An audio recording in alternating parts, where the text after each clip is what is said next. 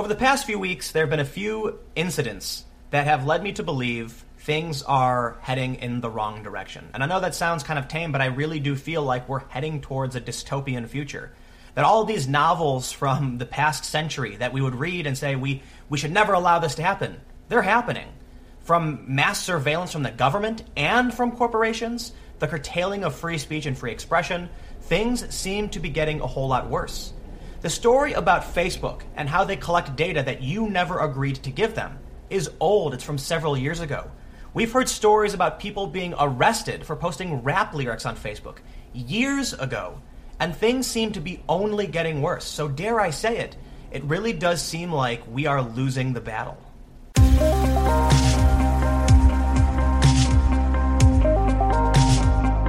Social media networks are selectively enforcing who they ban and who they restrict.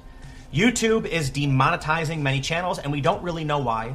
Videos are being restricted for having the wrong opinions, but certain groups, certain people are allowed to post offensive content and get away with it. A lot of progress was made with the dawn of the internet, but it seems like there is some kind of effort, be it intentional or just emergent, to retract everything that we gained from the internet. Now, before I go on, I need to give a shout out to today's sponsor, all of you guys. If you haven't already, make sure you hit that subscribe button and click the bell, because a lot of people are telling me they're not getting my videos in their feed, and that's one way to ensure you do. But also make sure to go to patreon.com forward slash Timcast and become a patron today.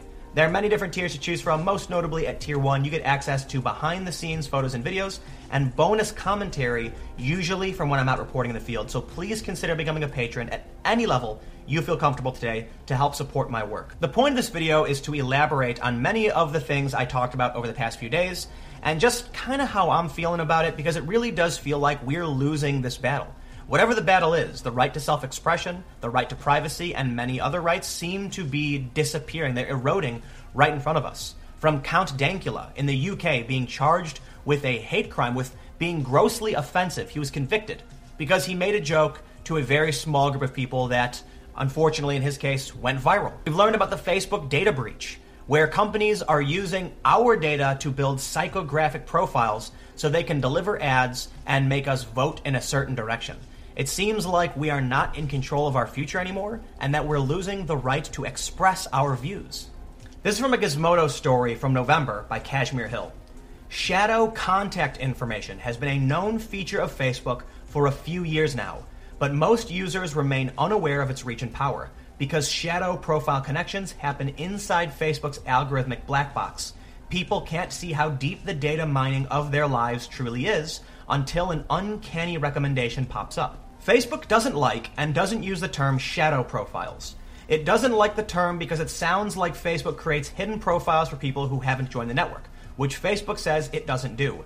The existence of shadow contact information came to light in twenty thirteen after Facebook admitted it had discovered and fixed a bug. The bug was that when a user downloaded their Facebook file, it included not just their friends' visible contact information, but also their friends' shadow contact information. And this is part of the point I was making yesterday, that if Facebook is collecting call logs and text logs and contact information, that is information on third parties who may not have given Facebook permission to have that information. Like if I give you my phone number and it's in your phone and then you let Facebook have your contact list, you've given Facebook my phone number without my permission. In terms of privacy, we can understand why that's a problem. You shouldn't get access to a person's information unless they agreed to it. And simply because someone else has my information doesn't mean you have a right to take it. But what about when we look at hate speech laws and how free speech is being curtailed? There's a story from twenty thirteen about a teen who was arrested for posting rap lyrics on Facebook. Now, the grand jury did refuse to indict. But this is a kid who was eighteen who posted rap lyrics to Facebook and was arrested because people thought it was a bomb threat. What then if the police are allowed to get all of the data on you from Facebook? What might they find? Certainly people talk about things that can be deemed illegal out of context. In this instance, a kid was posting rap lyrics. Out of context, it sounded like he was making a threat. He got arrested. Were the police able to download his entire Facebook history? Are the police able to get a warrant to download every message you have ever sent, every post, every picture, and the shadow information they're holding about you that you can't even see? The Daily Dot has a story from a couple years ago about the police getting access to your Facebook data. In one section, How does Facebook decide whether to hand over user data? Every time government agents come to Facebook with a subpoena or warrant, the company claims to apply a rigorous approach to scrutinize each request for legal sufficiency. This is managed through a dedicated portal. Through this portal, the agents must authenticate themselves and submit the formal legal process documentation, as well as to stipulate the nature of the case. Facebook operates a prioritization system in handling the requests and uses this detail to classify urgency. What gives the government the authority to obtain user data? There are a full range of both domestic and non-domestic legal processes to choose from on the simple submission forms drop-down menu. The most common in the U S, however, are a subpoena, court order, search warrant, and national security letter. They vary in the data that they can provide, but all are relatively in common use, although national security letters are particularly controversial. So let's look at this story about shadow profiles. Every message you have ever sent, with or without context, that can be obtained and you probably wouldn't even know. Now I'm talking about criminal liability here and the potential for police to dig into your data because of what we're seeing now with new laws being passed in the U S and what recently happened in the U K with Count Dankula. There's a law called FOSTA. A bill was just signed. It hasn't been signed into law yet. From reason, hours after FOSTA passes, Reddit bans escorts and sugar daddy communities. Sometime around two a.m. last night, Reddit banned several long-running sex worker forums from the platform. The move comes just hours after the Senate passed a bill making digital facilitation of prostitution a federal crime. Under the new law, social media sites and other hubs of user-generated content can be held criminally liable. Craigslist actually removed their entire personal section because of this. And they said, U S Congress just passed H R eighteen sixty-five FOSTA, seeking to subject websites to criminal and civil liability when third parties, users, misuse online personals unlawfully. Any tool or service can be misused. We can't take such risk without jeopardizing all our other services, so we are regretfully taking Craigslist personals offline. Hopefully, we can bring them back someday. To the millions of spouses, partners, and couples who met through Craigslist, we wish you every happiness. The concern is that if websites can be held criminally accountable for the actions of third parties, then platforms like escort services on Reddit or personals can potentially facilitate trafficking. Even if Reddit and Craigslist and whatever website do everything in their power to stop it, people still might use these platforms in ways that are trafficking. How is someone supposed to know if someone is or is not being forced into sex trafficking or if something is prostitution? But the problem is actually much worse than just personals. I'm actually surprised that dating services haven't taken stronger issue with this, because certainly anybody can traffic using any word they want. It doesn't have to be overt. You don't need to use a personals section to traffic or sell sex. You can call it whatever you want. You could use code words. You can refer to it as furniture. You can go to the for sale section on Craigslist, which I'm sure people are probably already doing, and using new code words to traffic in sex, in which case, is Craigslist going to be held criminally responsible because people are using code words to traffic on their site? Potentially, yes. That means communities with free, legitimate speech will be shut down out of a fear of this law. And what happens then? Well, these websites, posts on Facebook potentially, posts on other social media platforms that are holding massive amounts of your data will hand that over to police should a warrant or subpoena get issued. The main concern I have is that it seems like we are rebuilding the old school establishment. That twenty or thirty years ago, there were only a few media companies dictating the opinions to the masses. And they tried to stay middle of the road to make sure they got the biggest audience. This kept most people's opinions relatively close to each other. But with the dawn of the internet, many new opinions, more voices have been able to rise up and speak where they would not have been able to before. With these threats to free speech, however, things seem to be rolling backwards. Now let's go back to the Count Dankula story. For those that aren't familiar, this was a man who posted a video to around eight or ten subscribers. Yes, literally like counting on your fingers. That's how many subscribers he had. Of a prank he was playing on his girlfriend where he made his girlfriend's dog react to him saying, you know, Nazi-ish things or making the dog do a Nazi salute. He was charged with a crime. He was convicted of being grossly offensive for this crime. But here's what I don't understand. The courts have ruled this to be grossly offensive, but in this instance, we can see the mirror dot co dot U K has published the video in full, the entire video from Count Dankula up without edit. But it's not just the Mirror, also the daily star dot co dot U K also has the entire video up in its original context without edit. But then we have the Daily Mail, which shows about a thirty second clip of some of the more egregious moments in the video, such as when he says things to his dog to get a reaction and the dog actually watching a Hitler video. In the U K, it was deemed a crime. It was grossly offensive for Dankula to say these things. But was it really about saying them? Because if the video was grossly offensive, then why are all these media outlets publishing the video in full? Over two years later, these videos have not been taken down. Even after the conviction, where the court said, yes, it is offensive, these videos are still up. So then my question is, was it Dankula's speech? His, his speech in his home, which is deemed offensive, and not the video itself?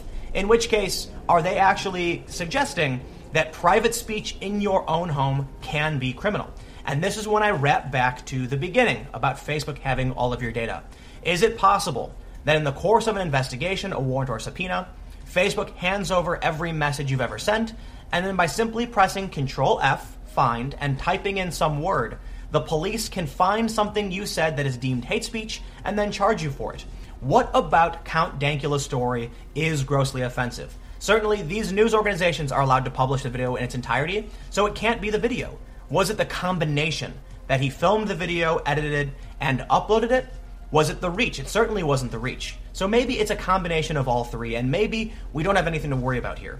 But it certainly does seem like all of the chess pieces are being put in place, and we are staring down the barrel of a dystopian future that I think most of us wouldn't want to live in. In response to Dankula's conviction, Jonathan Pye, a comedian, made a video where he also mocked Nazis.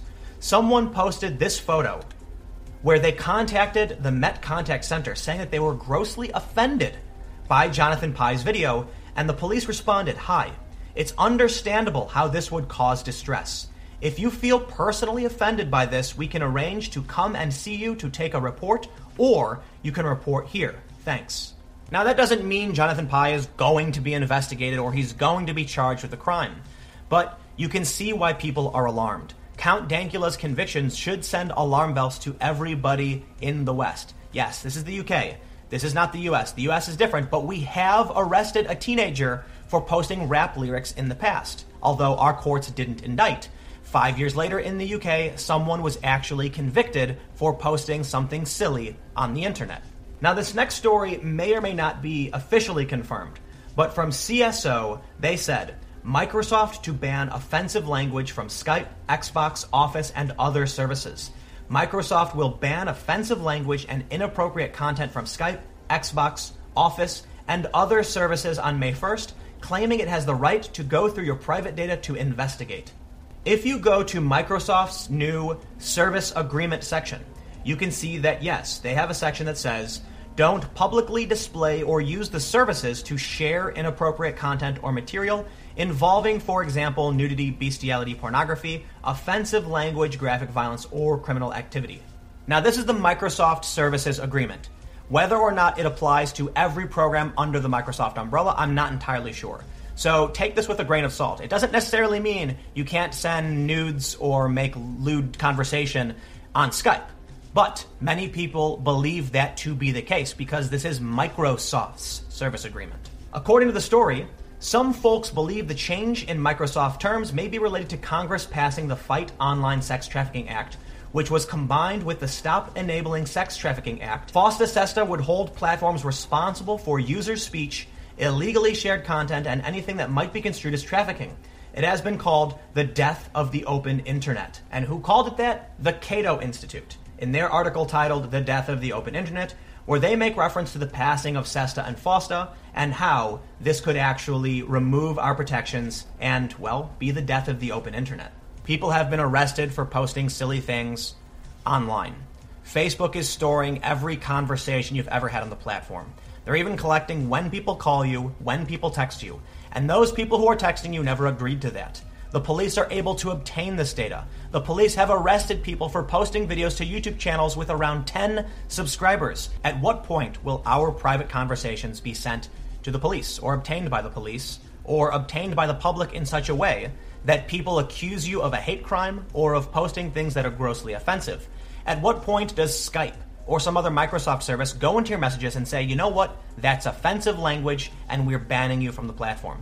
At what point will you say something in a video game over Xbox and they determine that it's grossly offensive or violent and they can remove you? It seems like we are really losing this fight. And as much as I don't want to be an alarmist, when I look back to these stories of the dystopian future, nineteen eighty-four, Fahrenheit four fifty-one, Brave New World, there's a little bit of all of it being mixed in. Certain opinions are no longer allowed to be shared on platforms. Speech is under attack. Yes, it really is. A lot of people might claim that free speech isn't being threatened, but it is. That doesn't mean that free speech is over, but it certainly means there is a threat to free speech in our society, and that includes North America and Europe. To me, it just looks like the dominoes are falling over. I don't think there's a secret cabal of individuals who are planning on taking over the world by stripping away our rights. I think it's just the people who are pushing forward, the people who are winning, who are going unopposed, are those that would take a little bit more power. Why is it that someone was charged over hate speech or being grossly offensive? Because we've reached that point and not enough people are speaking out and standing up against it. There's not a whole lot that I am very active about. When it comes to policy and politics, for the most part, like the gun debate, left versus right, I don't know if I'm smart enough to say what should or should not be in terms of passing new laws. But when it comes to our right to speak, our right to privacy, that's fairly obvious to most people. Whether you're on the left or the right, I think we can all agree we have a right to privacy and we have a right to express ourselves, albeit many people on the left, and I think this is more of a fringe faction, disagree with the right to free speech. I certainly think most reasonable people would agree we should have a right to privacy, we should have a right to freely express ourselves, and it feels like those rights are slowly eroding. But let me know what you think in the comments below. I hate to be super alarmist, but I felt like it needed to be said. With everything that's happened in the past few weeks, in the past few months, the past year, we've come to this point where I said, look, these pieces are lining up. The pieces are in place on the chessboard and the move is ready to be made. But what's going to change to stop it? Is this just a trend? Will we see this flip back around? Maybe it's just a, uh, a phase that we're in. Maybe things really will get better, and maybe it's not as bad as we think it is. Let me know what you think in the comments below. We'll keep the conversation going. Thank you all so much for hanging out and watching. You can find me on Twitter at Timcast. Stay tuned. New videos every day at four p.m., and I will see you all then.